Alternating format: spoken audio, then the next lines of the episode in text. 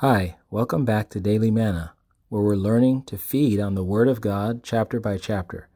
My name is Paul, and today we're getting into Philippians chapter 3. While there are a lot of really awesome verses in this chapter, I'd like to focus on what we could consider the heart of the book of Philippians. Not just the chapter, but actually the heart of the whole book. And the verses that we could consider the heart of this book are Philippians chapter 3, verses 7 and 8.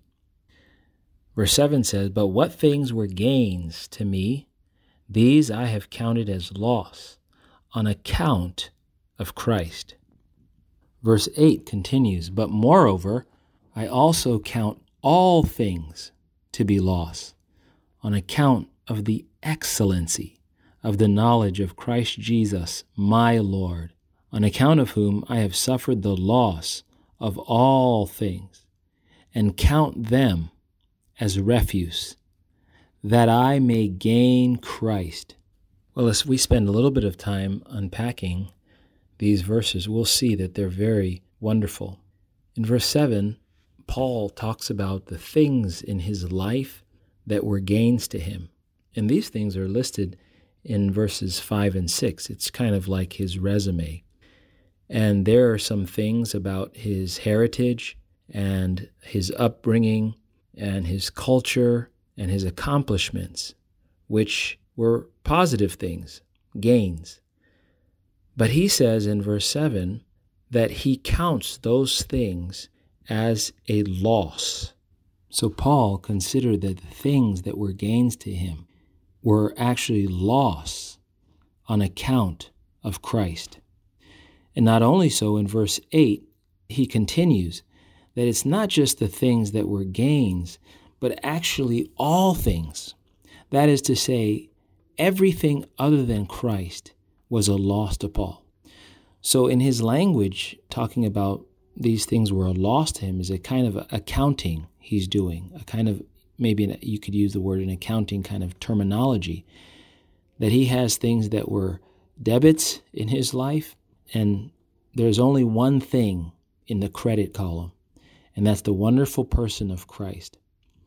Well, what would cause such an accomplished, talented, able, capable person to say that all his accomplishments, all the things he was and did and could do were a loss? What caused Paul to say this? In verse 8, he says, He counts all things loss on account of the excellency of the knowledge of Christ. And the excellency of the knowledge of Christ is derived from or comes from his excellent person. So when Paul saw inwardly, this is an inward seeing, like in Galatians chapter 1, verses 15 and 16, at that time it pleased God to reveal his Son, Christ, in Paul, not merely to Paul, but within Paul, there was the revelation, the inward spiritual seeing of a wonderful person. And when Paul saw this person, when this person was compared to everything that Paul was and had, Paul's conclusion was that this one was so super eminent, so much better than all the other things that Paul could ever have or be. And on account of this excellent knowledge of this person, he counted all things as loss so that he would gain Christ. And that gaining of Christ was not there only a kind of knowledge, but the wonderful experience, the excellent experience of this person. So, based on Paul's experience, we have a wonderful key to help us to see how we could gain Christ. And in Paul's experience, there must first be the excellent knowledge of Christ in order that this would cause us to count the cost and pay the price that we would gain this person in our experience. Well, how do we get this excellent knowledge? In a very practical way, I'd encourage you this person is presented to us, especially in the New Testament. In the whole Bible, really, in the whole Bible, he's presented to us in the way of pictures. But in the New Testament, the New Testament plainly speaks about this wonderful person in plain words.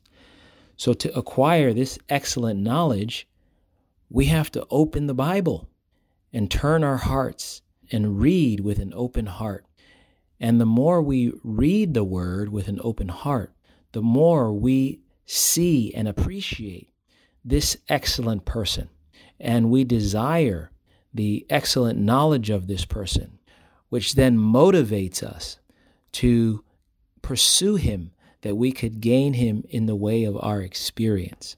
You know, when a new product comes out that we're interested in, for example, some new smartphone or whatever, you know, the more knowledge we gain about that product, the more we feel that that product is excellent. And then we're, we're motivated to pay a price to go and gain that item, to gain it so that we can experience it, right? Well, listen, our Christ is the most marvelous person in the whole universe. But unless we know him in the way of the excellent knowledge, then it's hard for us to gain him. So I really appreciate that Paul opens a window for us, for our experience of Christ to go higher and higher. And that is, we would know, we would have the excellent knowledge of this person through our reading of his word. And by our reading of his word, we would see how excellent he is. And we would pay the price to then gain him in our experience. So day by day, may we gain the excellency of the knowledge of Christ Jesus our Lord through our reading of his word, that we would gain him in our experience more and more. Thanks for tuning in and keep on enjoying the Bible.